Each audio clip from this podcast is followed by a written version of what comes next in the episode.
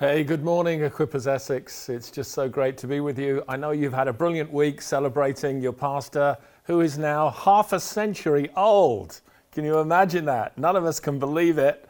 He's got the Peter Pan anointing, and uh, you know it's something I carried on for many years, and now I've passed it on to him. So hopefully he'll pass it on to others, whoever he lays hands on. But it's just a it's a real honor to be with you guys. Uh, thank God for technology that allows us to do this kind of thing.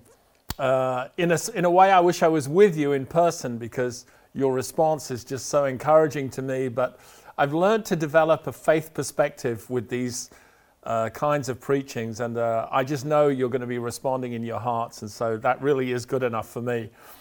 Uh, I know you've been doing a series about influencing and influencers and having influence, and so I really want to carry on um, with that theme today and just unpack a story for you that I think is significant in the Bible, and it's I think it's going to help you uh, in your journey of faith and positioning yourself to be all that you need to be for God's purpose today. Uh, the title of my message this morning is "The Influence of a Nobody." The influence of a nobody. And so I'm going to unpack this story that's in the Old Testament for you, and, and we'll look at this. You know, I think we live in a culture where people today desperately desire recognition. A lot of young people pursue fame. Uh, one of the reasons that they have Instagram accounts or they're posting selfies is they love the idea that someone else looks in and gives them a like or gives them some form of recognition. It gives us a little bit of dopamine, serotonin, all those lovely chemicals that shoot off in our body that make us feel better about ourselves. But sometimes in the Bible, we focus on people who are just unnamed and unsung heroes. They do things of significance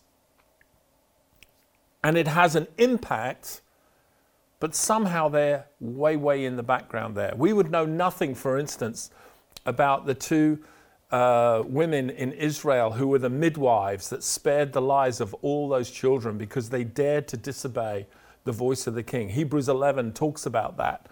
Unsung heroes who actually do tremendous things. So we're in 2 Kings chapter 5, and it's the story of Naaman.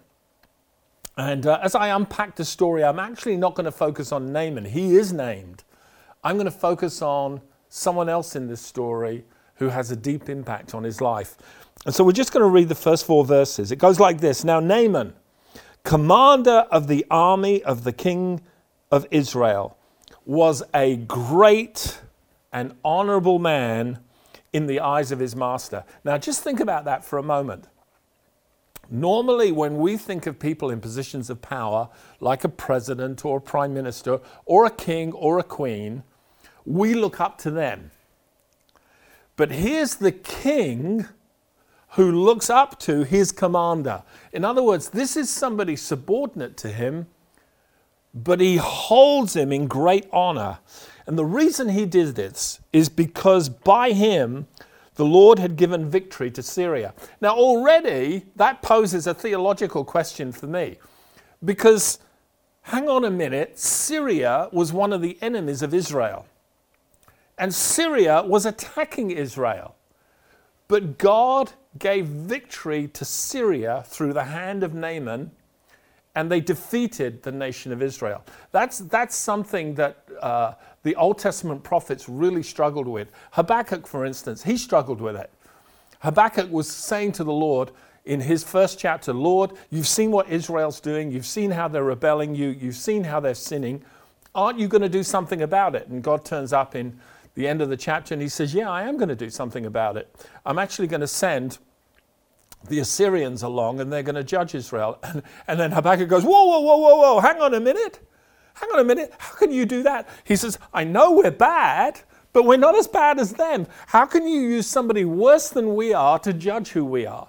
And God basically says, I can do what I like because he's teaching them a lesson. And so here we have Naaman, this commander of an army, a, a, a, successful man, a great and honorable man in the eyes of the king. He was also a mighty man of valor. So he's a brave man, he's a courageous man. He's not afraid to get involved in the nitty gritty of fighting battles. But there's one thing about him that is not so great, and that's he's a leper. He's a leper. Now, leprosy is, is a terrible disease. You know, when the Bible talks about leprosy, it, it, it actually covers all kinds of skin diseases in the Old Testament. And the thing about skin, first of all, it's the largest organ, by the way, in your body. The skin is an organ, it's the, it's the barrier that protects you from a hostile world that's actually trying to destroy you.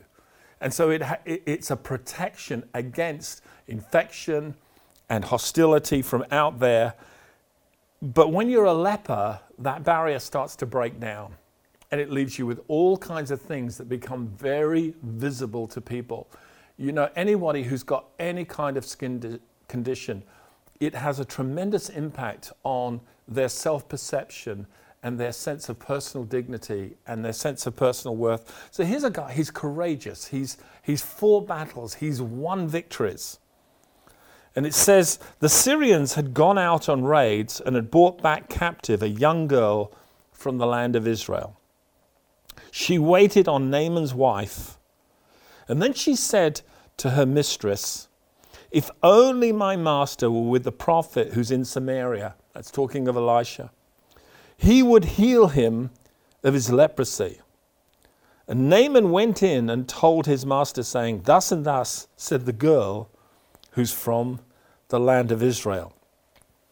Here's what I love about this story. If you read the whole story, Naaman ends up going, he, he gets the king to write a letter to the king of Israel.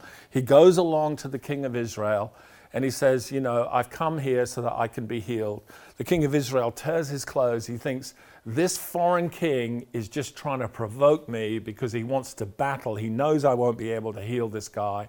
Elisha hears that the king has torn his clothes. He says, Why are you worried about this? Send him to me.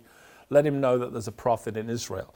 Naaman goes along to Elisha and Elisha doesn't even go out to greet him or meet him. Now, somebody who's held in great honor and great esteem, you know, it, imagine you're a film star. People always want to talk to you. They want your autograph. They want to see you. They want to do a selfie with you. And Elisha the prophet says, Yeah, I'm not interested.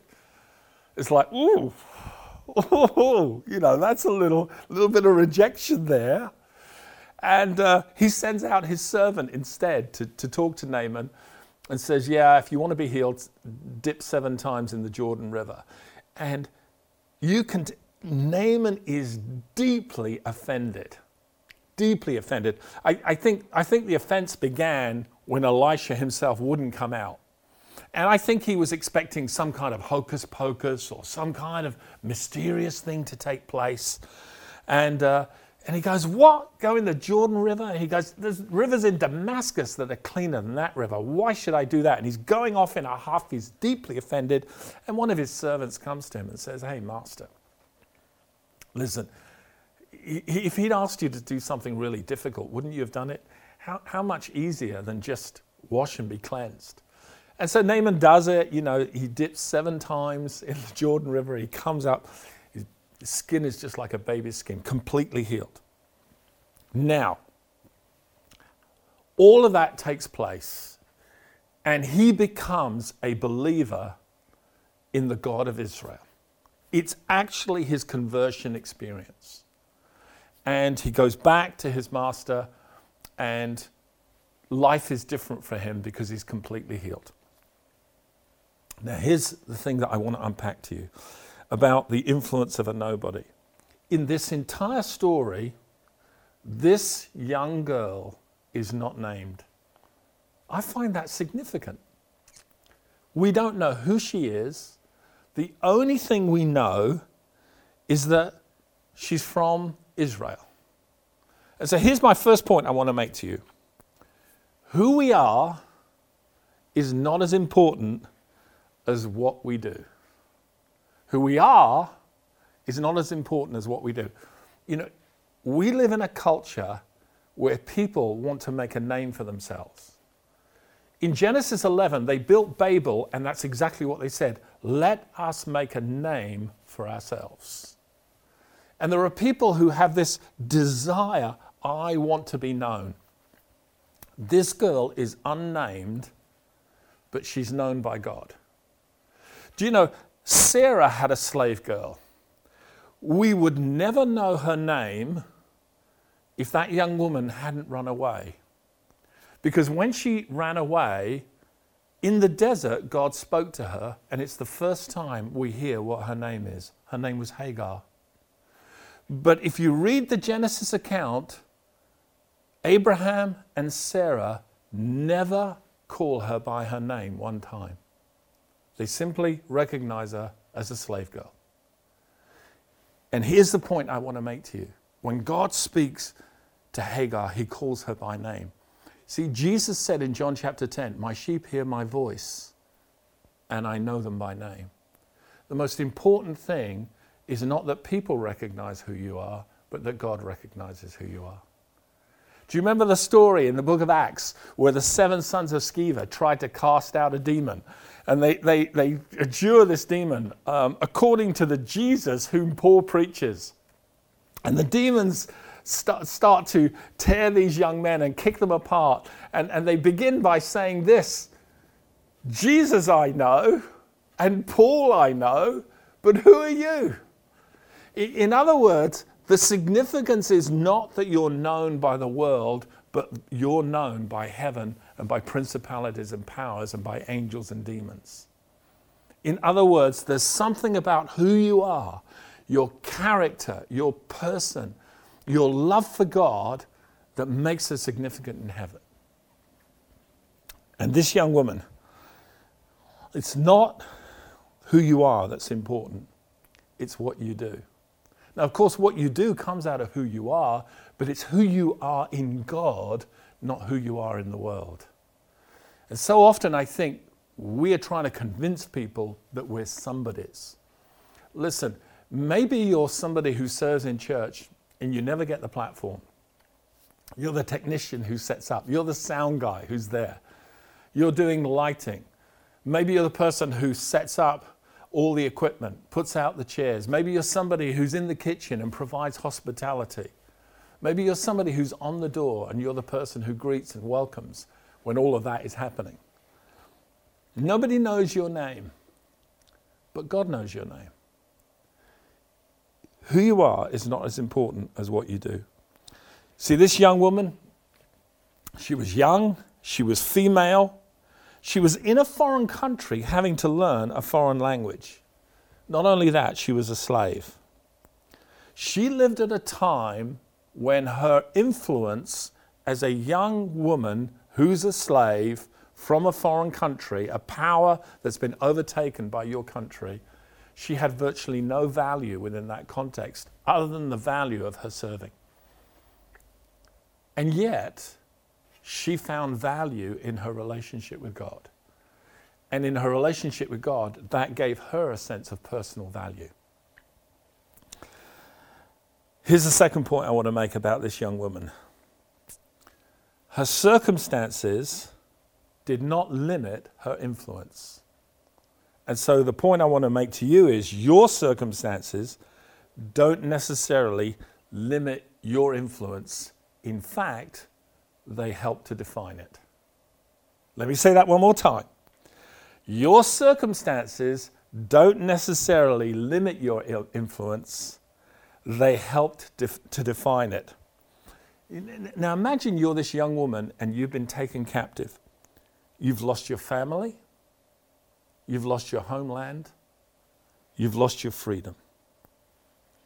No doubt there was a period where she grieved all of those things. No doubt there was a period of sadness. But she learned to move on with her life. Do you know, it's amazing to me during the lockdown when I talk to different people. There are some people who have embraced the lockdown and have moved on, and there are some people who are just, it's almost like they're on standby. Do you know, like when your TV, when you finish watching the TV, but you put it on standby, where if you start it up again, it'll happen very, very quickly, but it's on standby. God doesn't want you to live your life on standby. God wants you to understand it's not your circumstances that limit your influence. This young woman's influence was simply that she spoke to Naaman's wife. She didn't even speak to Naaman. She didn't even influence him directly. She influenced him through an intermediary, his wife. And she just made an amazing statement. If only my master were with the prophet who's in Samaria, he would heal him of his leprosy. That is a confession of faith. That is a confession of her belief in the God of Israel and in Elisha the prophet. I wonder what our testament is like. I wonder what sort of things we say when we're in our place of limitation, when we're in our place of constraint. You see, I think the hardest thing to do is accept limitations. It's the hardest thing to accept a limitation. Jesus in Philippians chapter 2, when Paul is speaking of Jesus, he outlines all the limitations that Jesus said yes to. Now imagine uh, all things were made by him, and without him, nothing was made that was made. John chapter 1, verses 1 and 2. So here's Jesus, the creator of all things, the, the center of worship in Revelation chapter 5, the Alpha and the Omega, the beginning and the end, the supreme King. All things were made by him, and, and all things were made for him, and through him, and to him. And yet, in Philippians chapter 2, Jesus embraced the limitation of becoming human. Can you imagine that? It says, even though he didn't think it robbery to be equal with God, he laid aside his glory. He, he put everything to one side and he accepted the limitation of becoming human. Not only that, he then accepted the limitation of becoming a servant. He wasn't born in a palace. He was born in a stable. He was born in a place of tremendous humility. That's our Jesus. He accepted that limitation. And then he grew up in Nazareth. He, he basically grew up in a slum city. But then finally, at the age of 33, I remember, I remember when I turned 33. It was a year where I pondered more than any other year of my life about the significance of Jesus dying at 33. Because at 33, you feel young, you're vibrant, you're strong, you're at the peak of life. And Jesus accepted the limitation that he would not choose when he would die, but rather he embraced death on a cross. So, so you see those limitations becoming human, becoming a servant dying on a cross. All of that is about constraint. And yet Jesus was able to fulfill the plan and the purpose of God for his life. Friends, I'm, I'm saying to you, your circumstances don't necessarily limit your influence, they help to define it. Paul wrote these words in 2 Timothy 2 9. He, he's talking about when he's in prison. And he says, I suffer trouble as an evildoer, even to the point of chains. But the word of God is not chained. I just love that thought. I'm chained, but God's word is not chained. I've got limitations in my life, but I serve a limitless God. And if God allows a limitation, a constraint, something in your life, lockdown is one of the biggest restraints the world has ever experienced in the last 12 months. But listen, that doesn't limit your influence. It limits your choices, but it doesn't limit your influence. Because your influence is about who you are in God. And when you know who you are in God, you can change things. Uh, you see, this young girl, just by speaking up, it was like touching a domino. Have you, have you seen all those dominoes that, that get lined up? And it just takes a tiny little bit of effort to push that first one, and then something begins to happen. We call it the domino effect. See, this young girl, I just imagine her one day. She's, she's doing the hair of her mistress. You know, they're in there, they're talking together. And as she's doing her hair and making it look good, you know, She's probably heard many times about the grief and the stories of this woman's husband and what a great man he is, what an honorable man he is, what a brave man he is. Yet he's got le- leprosy. And she just lets it out one day. Because out of the abundance of the heart, the mouth speaks. And it just comes, oh, oh, that my master. And imagine going to Israel, a place where you have conquered, a place where you are perceived as the enemy, a place in a way of hostility. And imagine what this young woman had to overcome. This is the guy whose country took me captive, who robbed me of my family, robbed me of my homeland, robbed me of my place where I had a position and I had a value. And now I'm here as a slave girl. The danger of becoming resentful and bitter. Hey, listen, maybe during this lockdown, maybe you lost your job. That's a limitation for sure. Hey, are you going to become resentful and bitter? Or are you going to find purpose and find a new way forward? You know, you get to make that choice. You get to choose who you're going to be in this moment. Are you going to be somebody who responds in faith? Or are you going to be somebody who reacts to your situation, your circumstances? Paul says this I'm suffering trouble as though I was an evildoer because I'm in prison even to the point of change. But the word of God is not changed. Now, listen to what he goes on to say. Therefore, I endure all things for the sake of the elect, that they also may obtain salvation, which is in Christ Jesus with eternal glory. Paul says, I'm doing this for the sake of other people, that they may obtain salvation. Have you ever thought of it like this? The only way God could heal Naaman is if he allowed a young woman to go into captivity and lose her family, lose her homeland, and lose her freedom. The only way he could do it was to allow that to happen. Have you ever thought that the limitations that are coming into your world and into your life right now, that the constraints are not to punish you, but to lead to healing and salvation deliverance for somebody else? And, and if that's true, if, if God could put Joseph into slavery and into Egypt, and Joseph could later on say, God meant it for good to save many lives as it, as it is this day.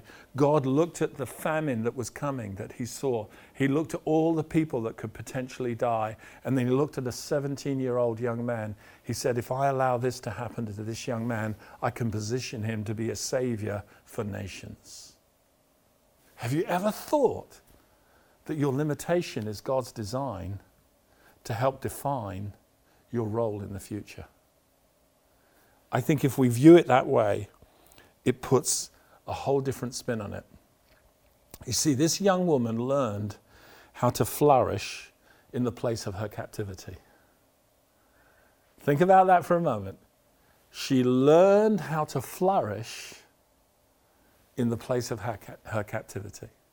She didn't speak negatively about Naaman. She didn't speak negatively about the Syrians. She didn't whinge and whine about the loss of her family or the loss of her homeland. She didn't say how difficult it is to learn a new language. She didn't go on and on, on like this at all. She served in her role, and she must have done it well because when she spoke up, Naaman's wife listened and told Naaman. And that must have had an impact on him because he then went to the king. And that must have had an impact on him because he wrote a letter. And, and that letter had an impact on the king of Israel. Not what Naaman was hoping for, but then Elisha stepped in and then God stepped in. Have you ever thought that maybe if you learn to flourish in the place of your captivity, God can release his purpose? Just through your simple obedience. The Bible says this in Galatians 6:10. Therefore, as we have opportunity, let us do good to all, especially to those who are of the household of faith. Galatians 6:10. Therefore, as we have opportunity, let us do good to all, especially to those who are of the household of faith. Hey, It doesn't matter what limitations and constraints you're living with right now, God is going to give you opportunities. You can either say yes to that opportunity or you can be so self absorbed in your own pain and your own resentment and your own disappointment with life that you miss that opportunity because you don't even see it. It doesn't even look like an opportunity to you. It looks like that's the person who made me feel my pain. That's the person who's responsible for why I'm not happy. And you can play the blame game if you want to. And you can, you can get into all kinds of conspiracy theories if you want to. It's amazing to me in 2020 how many conspiracy theories are out there. And some people love it. It's like, oh, don't be deceived. You know, we're not going to be deceived. You know, we're not going to have the mark of the beast. You know, oh my goodness. And I just think, wow, what a distraction. What a distraction. Wherever God places us, that's where we're meant to be. Listen, I was somebody who, who, who anticipated traveling and doing lots of traveling and being in lots of different places. It hasn't happened. It hasn't happened. But in the constraint, I've started writing. I think I'm on my fourth book right now. And, um, you know, my, my challenge right now is I have to find a publisher. And I'm, I'm praying that God will connect me with the right people for that. But my point is this your circumstances don't limit your influence they help to define it. Are you clear, even in this situation, about what it is God's asking you to do? See, when I couldn't travel anymore, I asked God one question What's the one act of obedience I can do right now that will release your blessing on my life? Because that's what I need. I need your blessing. And I felt the Holy Spirit said to me, Write. Start to write. And, and that's what I did. And that's what I have been doing. Let me give you a third and final point here I think is going to help you. This young woman's faith led to Naaman's healing and to his conversion. It led to his healing and conversion. Now, think about this. There is now a believer leading the army of Syria and influencing an ungodly king.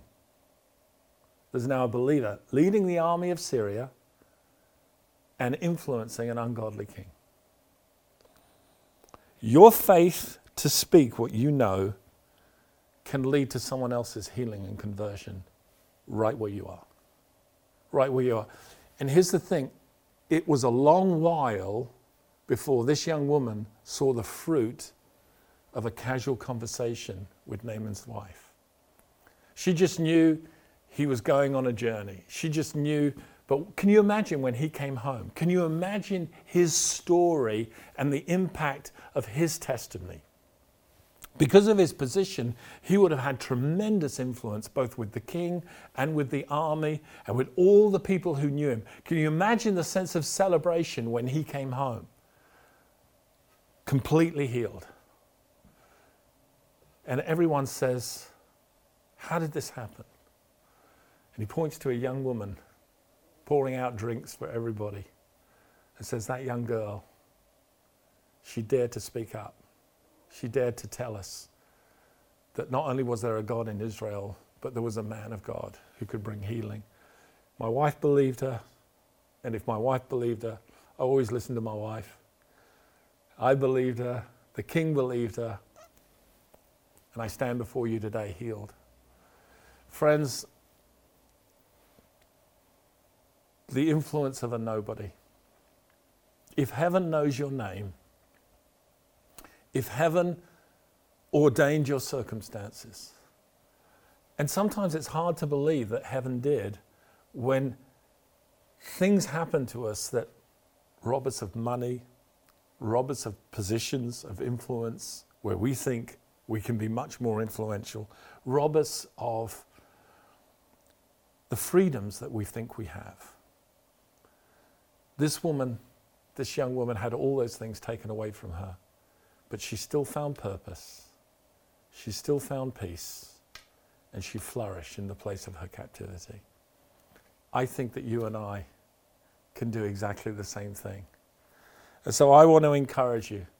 You can be an influencer even though people don't necessarily know who you are, they don't know the significance of what you carry But somehow, when we speak words of life and words of truth, the Holy Spirit can take those into somebody's heart and they can have an impact. And as soon as they have an impact, they're starting to have an influence.